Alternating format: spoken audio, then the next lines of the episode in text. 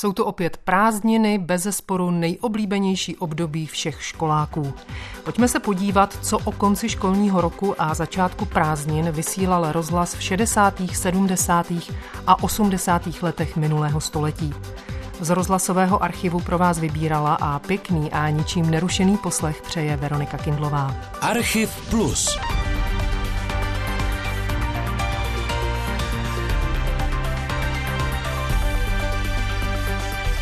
Než se pustíme do samotného léta, zastavíme se u konce školního roku.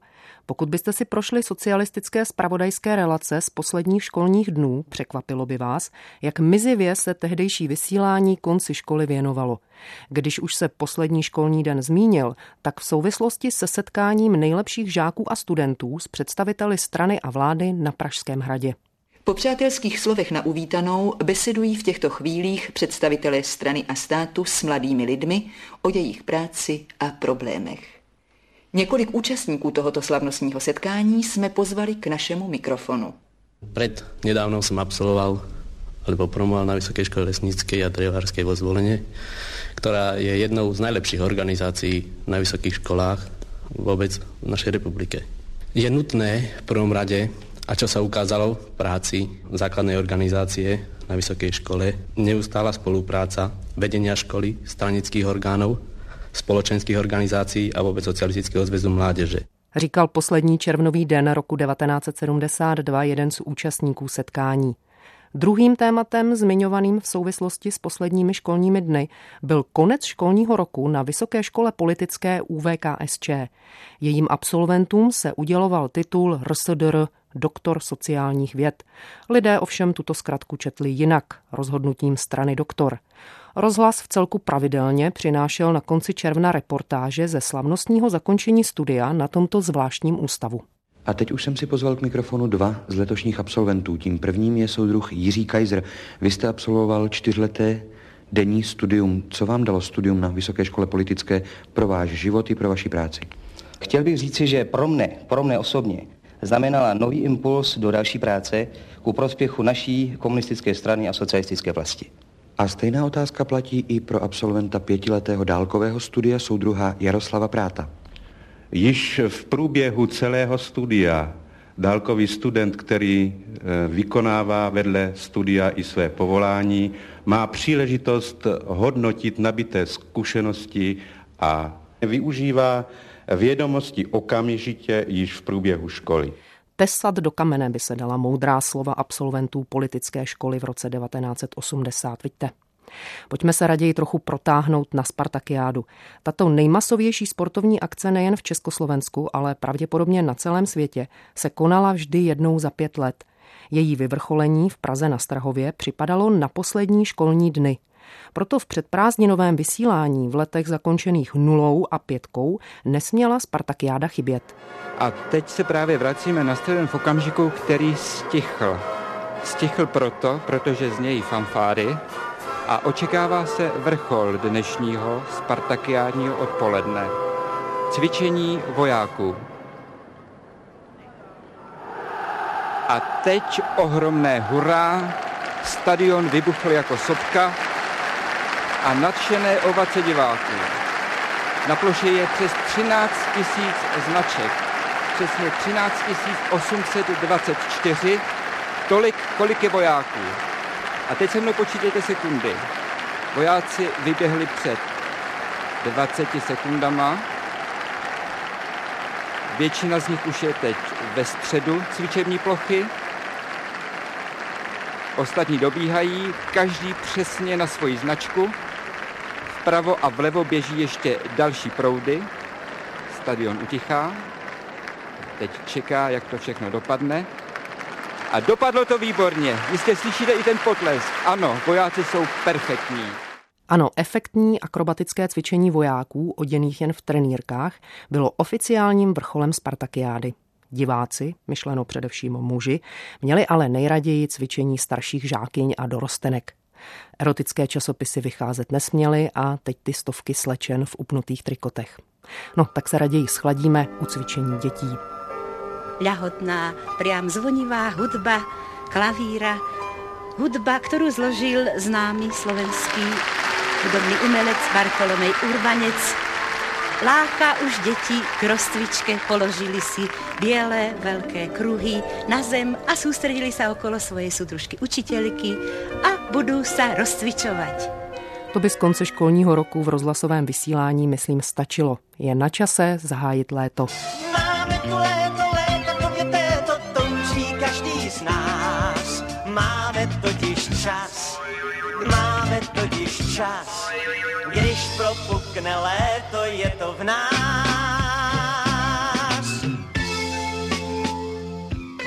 Pro filmové fanoušky a obdivovatele celebrit se dnes začátek prázdnin nese ve znamení filmového festivalu v Karlových Varech. Konal se pochopitelně i v dobách socialismu. Atmosféra byla ale poněkud jiná. Poslechněte si příspěvek z rozhlasových novin z července 1980.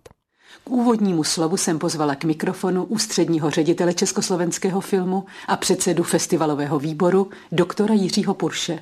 Letos v hlavní soutěži Mezinárodního filmového festivalu v Karlových Varech uvidíme 33 filmů ze 33 zemí a na různých dalších akcích festivalu bude uvedeno 114 filmů z 29 zemí. Našeho festivalu se tak účastní filmoví představitelé ze 46 zemí světa. Tuto velkou filmovou přehlídku, doplněnou o samostatné minifestivaly v dalších městech Československa, budou opět sledovat desetitisíce vděčných diváků. Jako vždy, taky tentokrát je hlavním úkolem našeho festivalu uvést a ocenit vynikající filmová díla, která svým uměleckým obsahem i formou v duchu hesla festivalu za ušlechtilé vztahy mezi lidmi, za trvalé přátelství mezi národy, přispívají k rozvoji světové kinematografie. Tak radši, abychom konečně jeli na tu dovolenou. Od máme dovolenou, vyvolenou šňůru volných dní. Vy také? Prosíme léto na kolenou a sluncem zazáří. Ale to je báječné. V tom případě můžeme společně plánovat. Tak nejprve kam a jak. Třeba k moři, za krásami a dobrodružstvím cizích krajů, a nebo jen tak po domácku se stanem a batohem, krajinou provoněnou senem a jahodami a snad už také houbami a možná, že i letní bouřkou a mokrým mechem. Ale jak? Co jak? No jak budeme cestovat? Letadlem, lodí, vlakem, autobusem, automobilem, na kole nebo na svých vlastních nohou. Ale to je přece docela lhostejné. Cíl cesty a způsob dopravy si nakonec každý zvolí sám. To společné, co všichni hledáme, je klid, odpočinek, příjemné prostředí a ochota. Uvedli pořad O čem se hovoří, vysílaný 23. června 1981 redaktorky Kalimová a Stuchlíková. Jaké vlastně tehdy byly možnosti trávit onu dovolenou v klidu, příjemném prostředí a s ochotou? Když se řekne socialismus a dovolená, mnoha lidem se asi vybaví ROH, revoluční odborové hnutí. Masová organizace, která ale měla poněkud jinou náplň než dnešní odbory. V centrálně řízeném hospodářství nebyl pro nějaké vyjednávání o platech nebo počtu zaměstnanců jaksi prostor. Takže ROH se věnovalo zejména organizování volného času svých členů a jejich rodin. Nejznámější byly rekreace. V rozhovoru redaktora Jiřího Hrbka z roku 1974 vám o nich něco poví náměstek ředitele ústřední zprávy rekreační péče ROH Radislav Novotný. Já sám těžko mohu posoudit, jak dalece je populární vaše rekreace mezi jejími účastníky, ale možná, že to budete sám dobře vědět, jaký zájem je o rekreaci ROH z řad našich odborářů. Máte pravdu. Výběrová rekreace revolučního odborového hnutí se právě tím pojetím, o kterém jsem hovořil, dobrou úrovní a zejména soudružským prostředím stala velmi přitažlivou a populární. Dnešní zájem o ní značně převyšuje naše možnosti. Proto šestá plenární schůze Ústřední rady odboru v září minulého roku schválila dlouhodobý program rozvoje výběrové rekreace. Pokud jde o ideové a programové pojetí naší rekreace, s tou jsme začali již v loni. Avšak úkol zvýšit počet účastníků této rekreace do roku 1980 na půl milionu je opravdu velmi náročný závisí především na stavbařích a na celkovém vývoji v našem národním hospodářství. Jak soudruh Novotný říkal, rekreace ROH nebyla pro každého. O jejím přidělení rozhodovala podniková organizace ROH. Součástí zejména tzv. výběrových rekreací byl program zajišťovaný kulturními referenty, jaké znáte třeba z filmů o revizoru Andělovi nebo ze snímku Homolka a Tobolka. Posloucháte Archiv Plus. Osobnosti a události ve zvukových vzpomínkách. Premiéra v pátek po 8. večer na Plusu. Kdo se nedostal na rekreaci ROH, mohl vyrazit na dovolenou s cestovkou. I když, jak uslyšíte v povídání se soudruhem Čechem z družstevní cestovní kanceláře Rekrea z roku 1963 s moderátory Tumlířem a Ernestem, předpokládalo to značné osobní nasazení. No my tam máme, přátelé, také případy, že už lidé stojí od večera na příští den, aby si zajistili dovolenou. A mnohdy je opravdu, řekl bych, ke smíchu to, že přijde stará babička, která chce na dovolenou počátkem června a v červnu je ve všech našich rekreačních střediscích hodně volno. Kdy, kdyby ta babička tam nestála celou noc a přišla během dne, třeba týden před nástupem, tak v tom měsíci červnu jí tu dovolenou zajistíme. Soudruh Čech pak dodal, že kdyby ta babička chtěla zájezd na konec července, udělala dobře, že se do fronty postavila tak záhy. Největší zájem eh, o rekreační střediska je právě na období druhé poloviny měsíce července a prvé polovině srpna. Je škoda, že naše podniky a hospodářské organizace plánují dovolenou na rozmezí prakticky čtyř týdnů. A to je smůla ta, že potom všechny žadatele nemůžeme uspokojit, požadují dovolenou, ku příkladu od 21. července, jenom do 11. srpna. Jako kdyby prvá polovina července a druhá polovina srpna neexistovala. Prostě v socialismu nevycházela vstříc služba zákazníkovi, ale zákazník se musel přizpůsobit službě. I když třeba podle pořadu O čem se hovoří z konce července 1982 jste si i během prázdnin prý mohli pořídit zájezd od rekreji. Pokud vás víc lákají dálky, poslechněte si, co naší redaktorce pověděla vedoucí krajské družstevní cestovní kanceláře Rekrea Praha, soudružka Drahomíra Brožová. Můžeme vám nabídnout do Rumunska už tedy jenom jeden zájezd dopravu lehátkovým vlakem na Eforii Sud do hotelu Magura. Cena je velmi příznivá, 3200 korun. Zájezd má plnou penzi a trvá 17 dní. Takové kratší zájezdy máme do Maďarska, jsou to osmidenní zájezdy s polopenzí na pobřeží Balatonu, do Zamardy, do Balaton Fíredu, do hotelu Arančila. Tak tomu říkám výběr. Mimochodem, cestovní kanceláře se v mnohem větší míře než dnes využívaly i k tuzemským dovoleným. Kvůli tomu bylo v létě téměř nemožné se ubytovat v hotelech. Poslechněte si rozhovor s provozní Marí Larincovou z hotelu U jezera v Nové Vsi. Většinu ubytovací kapacity zajišťujete pomocí ČEDOKu nebo rekrej? Ano, my zajišťujeme veškeré ubytování, školení a veškeré akce v našem hotelu přes Rekrou Praha. Ta spolupráce je dobrá, poněvadž máme zkrátka vždycky podle eh, naší kapacity obsazeno. V létě teda určitě všechno, no a v zimě naši partneři v rekreji se snaží, aby nás vytížili taky. Necháváte si alespoň nějaké procento pro náhodné návštěvníky, kteří se vydali na pou českým rájem a dostanou se do té situace, noc se blíží, kam teď hlavu složit? V letní sezóně to bohužel udělat nemůžeme, poněvadž 50% naší ubytovací kapacity obsazuje Reisebíro. To znamená, že ta druhá polovina opravdu nedostačuje té poptávce, co by tady chtěli lidi strávit, poněvadž je tady opravdu hezky. Tudíž my si nemůžeme dělat žádnou rezervu. A pokud přece jen nějaká místa zbyla? Jsme povinni taky zajišťovat e, určité ubytování pro národní podniky, že jo, co se týká montážních závodů, bo Sigma Práte momentálně pracuje, že jo, něco Solomouce je tady a podobně. To znamená, že tyto pokoje jsou potom dlouhodobě blokovány pro tyto pracovníky, ano? No tak oni tady, že jo, krátkodobě třeba pracují tady krátkodobě 14 dnů, 3 neděle, že, a nebo tak maximálně 3 měsíce. Jediný, co, co tu je, že jo, dlouhodobě, tak tady máme ČSAD, ubytovaný poněvadž se tady jako, no tady nocujou.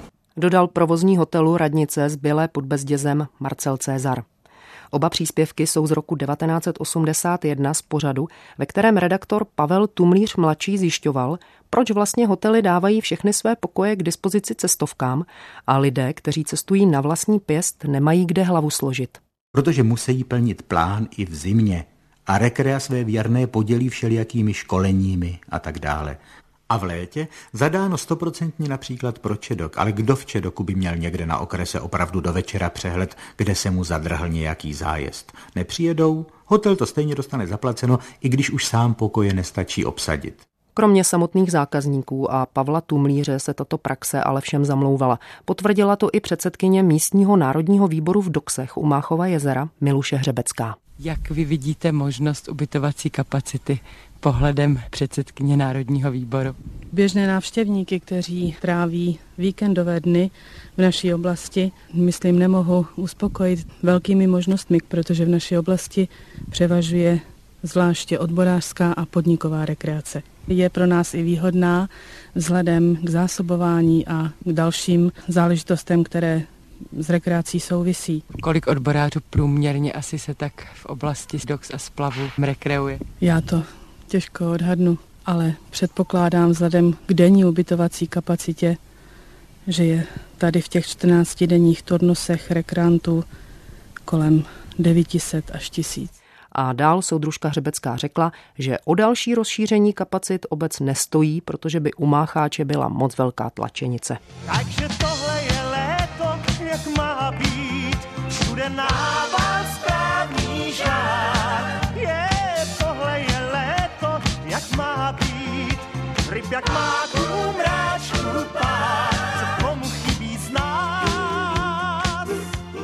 Zařídit si léto, jak má být v socialismu, ale kdy prostě představovalo pěknou fušku. V hospodářství, kde centrum řídí úplně všechno, může být i takové ubytování v soukromí pěkný oříšek. Kolem ubytování v soukromí panuje zmatek. Podle současné zásady by je mohla zprostředkovat jedině některá z cestovních kanceláří. Ale to je přece zoufale nepružné. Na venkově by přece stačilo odvádět daň Národnímu výboru přímo. Právě tak by mohly vypomoci rekreační objekty a ubytovny v závodů a institucí, které zatím odmítají vpustit kohokoliv, kdo nemá povolení při nejmenším od náměstka, i když třeba v létě zejí prázdnotou. Podobnou pravomoc by měl mít i správce rekreačního objektu ROH. Řekl Pavel Tumlíř mladší.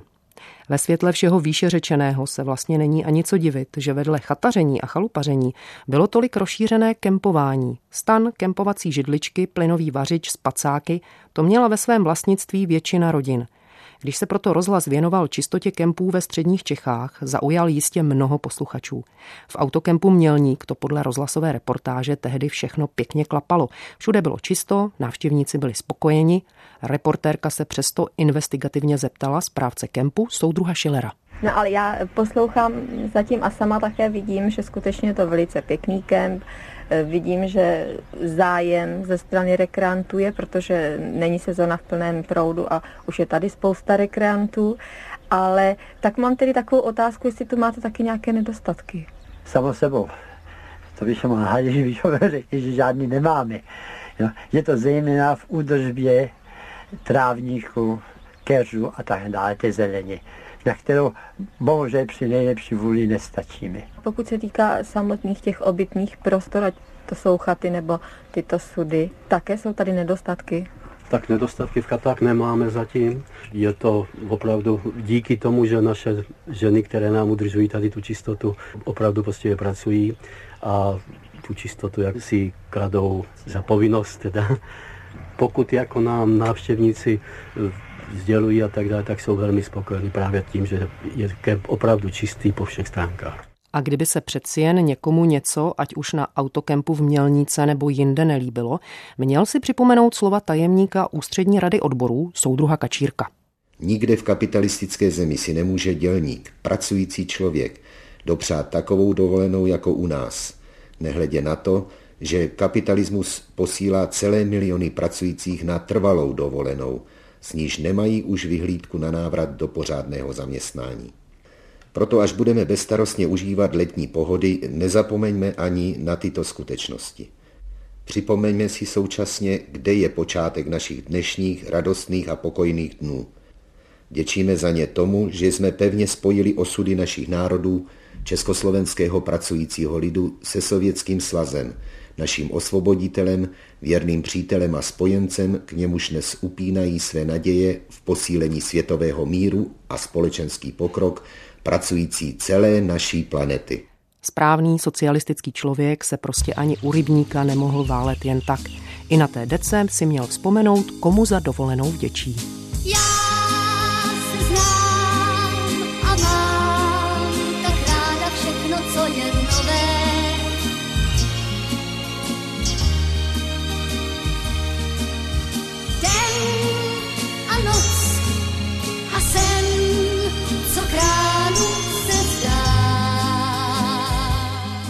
Na něco jsme v našem letním povídání ještě zapomněli. Na děti. Ty za socialismu jezdili mnohem více než dnes na tábory. Děti z celé republiky se začínají rozjíždět do letních táborů pionýrské organizace a revolučního odborového hnutí. Jen na Jižní Moravě se v šestistech pionýrských táborech o prázdninách vystřídá přes 20 tisíc dětí. Nejlepší pionýři odměnou za celoroční aktivitu v kolektívu stráví letošní léto v mezinárodních táborech družby u nás i v zahraničí. Dětské tábory za socialismu byly různé. Od těch prolezlých ideologií až po takové, které pod rouškou pionýrské organizace vštěpovaly dětem skautské myšlenky lesní moudrosti na tábory trvající klidně tři týdny bez elektrického proudu, kde se děti dostaly do sprchy tak jednou za týden, za to pomáhali v kuchyni, štípali dřevo, v noci chodili na hlídky a vůbec dělali věci, za které by dnešní rodiče na tábor poslali hygienu a sociálku, jejich účastníci většinou vzpomínají v dobrém. Dnešní děti napojené na sociální sítě se raději účastní tzv. příměstských táborů, ale i ty už za socialismu existovaly.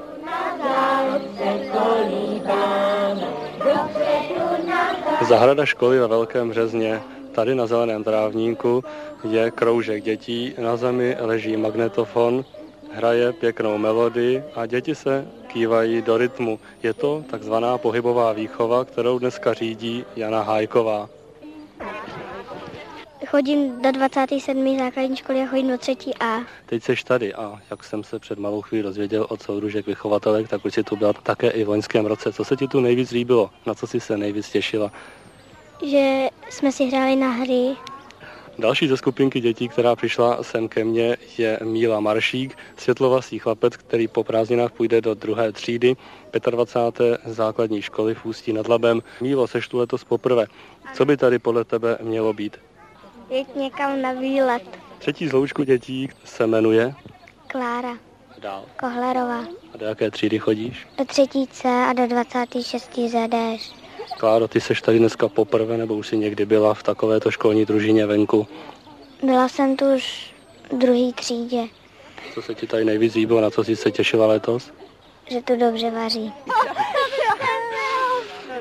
Obdobně by mi asi odpovědělo dalších 160 dětí o to, aby se jim tu skutečně líbilo, aby nic nechybělo. Pečuje dneska 19 vychovatelek. Teď se právě připravují na zajímavý výlet do nedalekého státního zámku. Potom děláme braně technický závod, potom turistiku podle značek a aby tady děti poznali veškeré okolí, řeku, hory. Říká se v reportáži z pořadu mapujícího programy, které školy a domy pionýrů nabízely dětem, jež byly o prázdninách ve městě. A ještě něco bylo za socialismu stejné jako dnes. Nevyspytatelné počasí. Poslechněte si předpověď na 1. července 1979. Předpověď počasí na noc a na zítřek pro Českou socialistickou republiku.